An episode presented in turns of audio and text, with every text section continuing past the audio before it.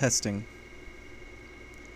Commentary on Chapter 64 of the Tao. Attend to the end.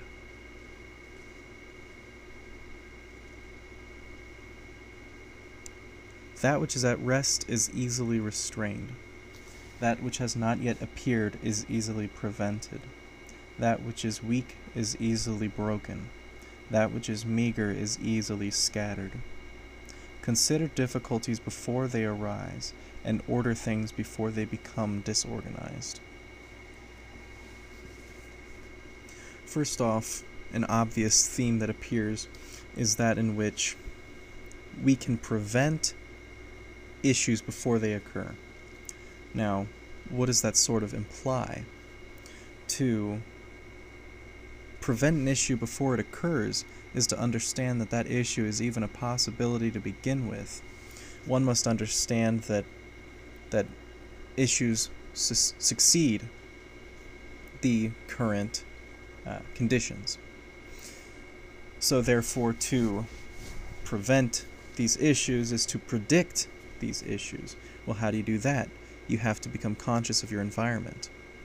Now, that's another huge theme throughout this book is acknowledging your environment.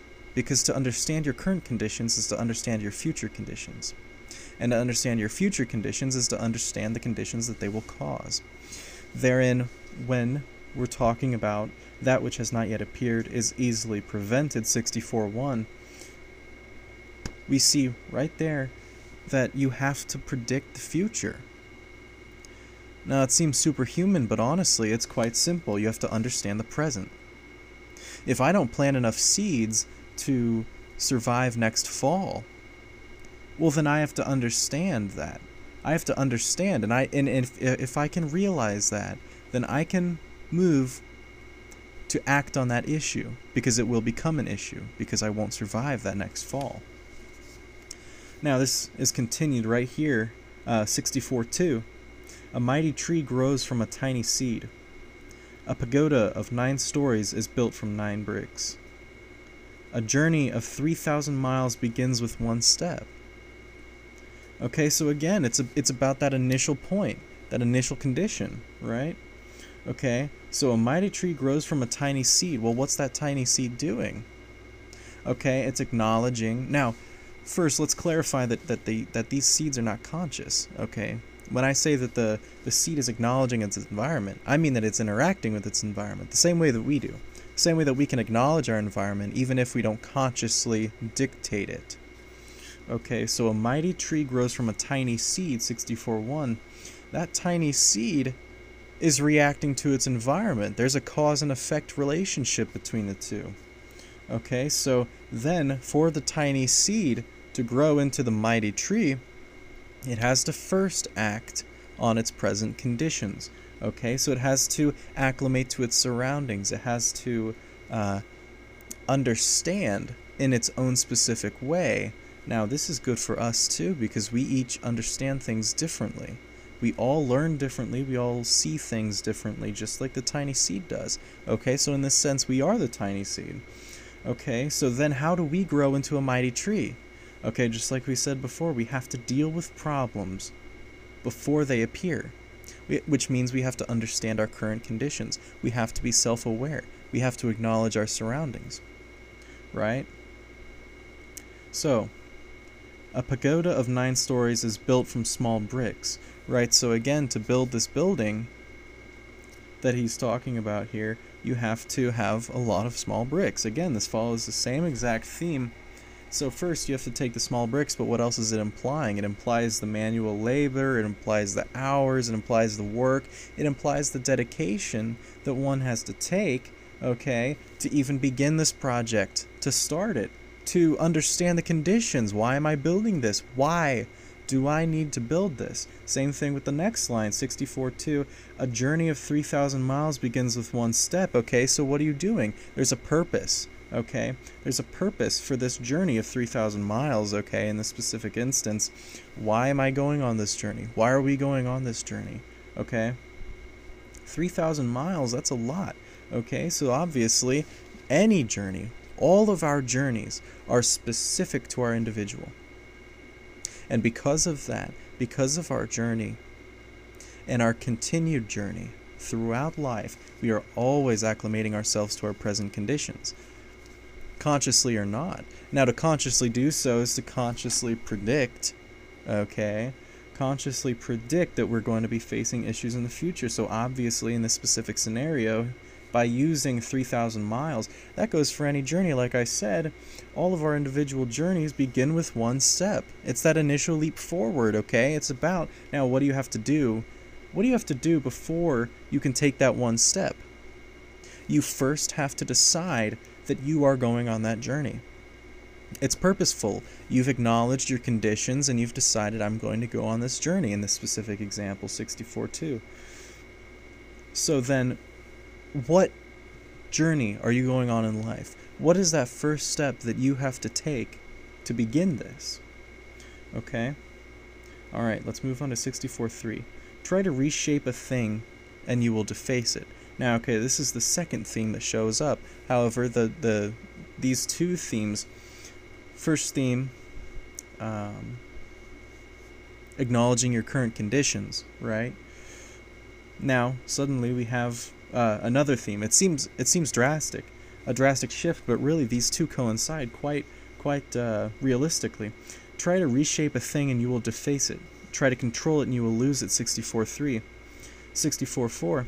The wise, accepting things as they are, deface nothing, not seizing things, they do not lose them, while others, in their mad rush for wealth, are always chasing success but coming up short.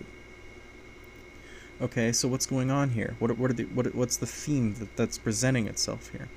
Okay, so try to reshape a thing you will deface it 64.3. Control. Now that's the second part here. Control. You're trying to reshape an object. If you're trying to handle a piece of artwork, you're trying to you're trying to reshape it. Okay, you're going to deface it. Okay? Now, whether that's positive or negative, let you decide, but to reshape something, to have that sort of control over what we would conceive as an object or an idea, uh, community, standards, culture, etc., all these things, you will deface it. You'll change it. You're going to have an effect on it in all things because you are a cause and effect machine, just as everything is a cause and effect machine. Okay? Now, the wise, here's what they do they accept what things are, they don't deface anything. They understand that art is art and culture and culture. Okay? They understand that these things are in themselves ever changing, ever present. So they do, they cannot deface it because everything that they do, they understand that things are the way that they are. Okay? They don't seize things and thus they do not lose them. 64.4. They do not seize things. They don't try to control things. That's not their goal when they when they make art or when they change art or when they change culture. If they present an idea, they don't want to control it. Thus they're not going to have that sort of negative connotation we have with seizing things. Okay? While others in their mad rush for wealth are always chasing success but coming up short, again the same exact idea right here. Okay?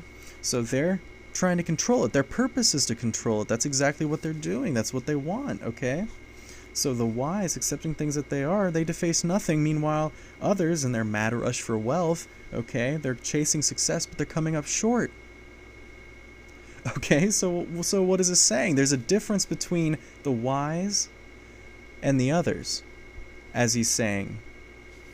And that is that the wise are in the flow, okay? They are in the culture, they are in the art, they are the art, okay? Because they deface nothing because they understand that it's changing.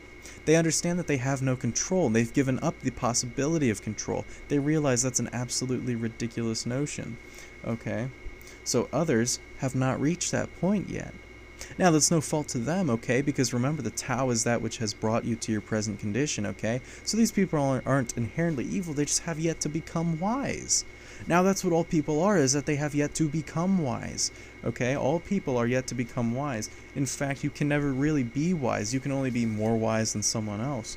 You can never reach a point where you say that you are wise. You can never be wise. Okay, it's a spiritual journey, but you can become more like the wise that he's describing in this book. Okay? Uh, 64.5 To succeed, be attentive at the end of an enterprise at the beginning. Testing. Commentary on Chapter 64, Section 5 through 7 of the Tao Te Ching. Section 5. To succeed, be as attentive at the end of an enterprise as at the beginning. Section 6. The wise do not desire what they do not possess. They learn to be unlearned. They attend to that which others ignore. Section 7 in that spirit, they help things grow without interfering. Referring to the commentary that we discussed in sections 1 through 4, this is again simplifying the mindset of simplification, which Lao Tzu talks a lot about in this book. To succeed, be as attentive at the end of an enterprise as at the beginning. Uh, section 5. What he's talking about here an enterprise, a task in which one is accomplishing. So, to succeed in the task, a task which is succeeded, is that which attent is given at the end as well as the beginning. Now, so this is sort of a, a double entendre here. What he's talking about succeeding, completing that task, right, must be given attention at the end as well as the beginning. Okay, so those tasks which are succeeded are those in which this has taken place, whether that's unconsciously or, from the second meaning, to be conscious. So this is not only a general statement about human nature, this is also a tip for people who are struggling, okay? To attend at the end of an enterprise is to succeed. Now, this is sort of a given. Of course, I'm sure we could all come to that conclusion, but what's next connects almost directly to this. The wise do not desire what they do not possess. They learn to be unlearned. They attend to that which others ignore. Now remember that Though sections may seem disconnected at times, the genius of this book lies in the fact of the absolute interconnectedness of all passages, all sections to one another.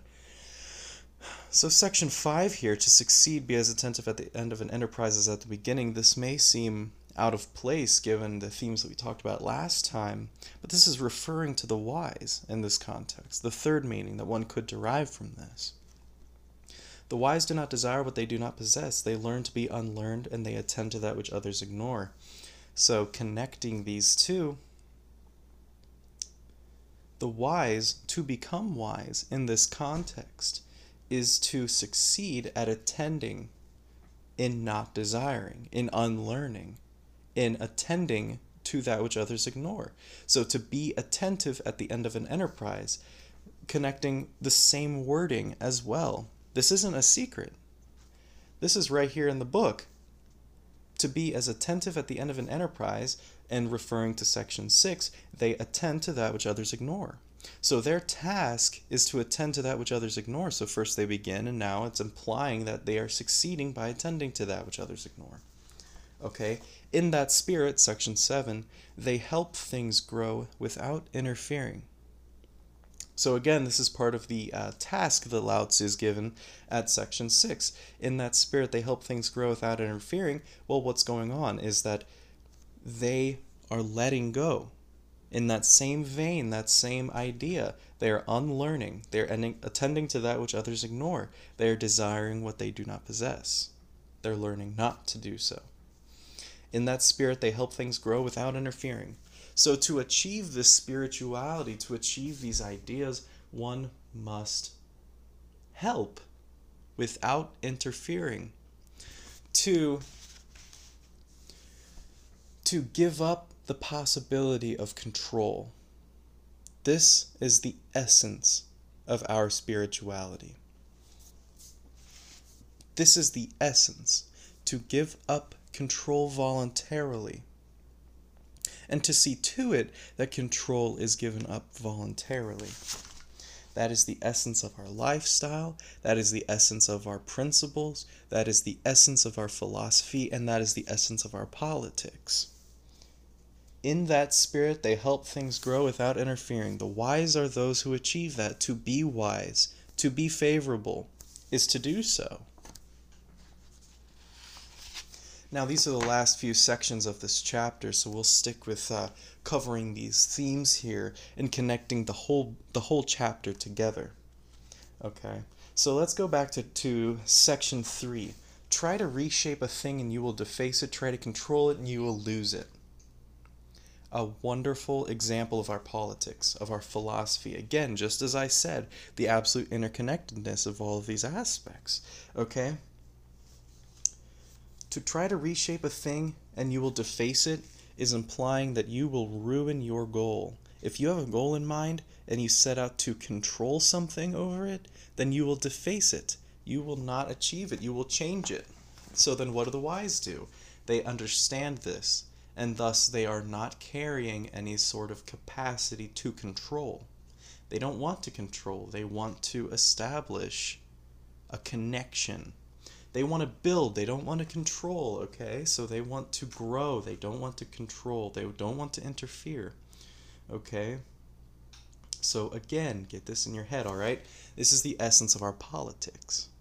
Okay, the rituals that we practice, all sorts of these things are not a means of control, okay? They're a means of growth because the two, while they're oftentimes interconnected in modern technological society, these two are absolutely distinguished from one another because take this for an example a metaphor a man in the woods right? Now he has in his head that he can still control okay? He hasn't he hasn't taken that leap to become wise yet. So he's going to go out and he's going to do awful things okay? He's going to kill people he's going to hurt people on the name of progress but for what Okay, he has no plan in mind. He has no essence to his spirituality. Okay, look at my t- look at the uh, text from before what I was talking about uh, defacing. Okay, absolutely in the same exact vein we see applying that metaphor that you can have power but you don't cause change. Okay? Now that's a great stepping stone to spirituality Going out and causing direct action like that is a great way to inspire people, but you're not going to get the change that you want if you don't first overcome that spirituality. The wise help things grow without interfering. Very inspiring.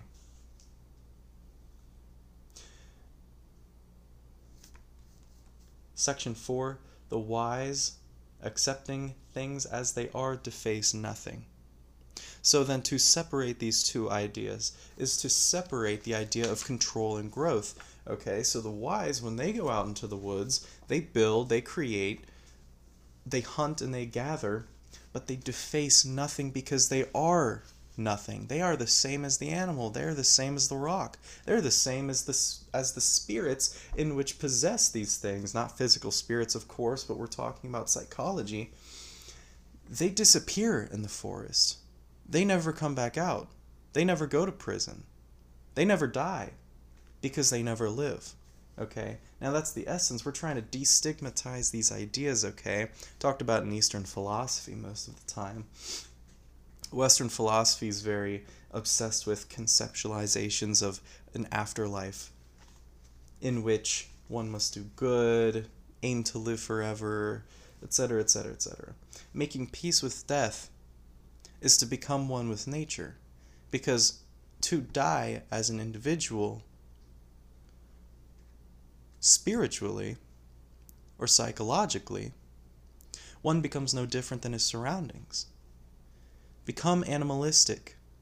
Let go of your ego, and you will finally understand what it means to live. Okay?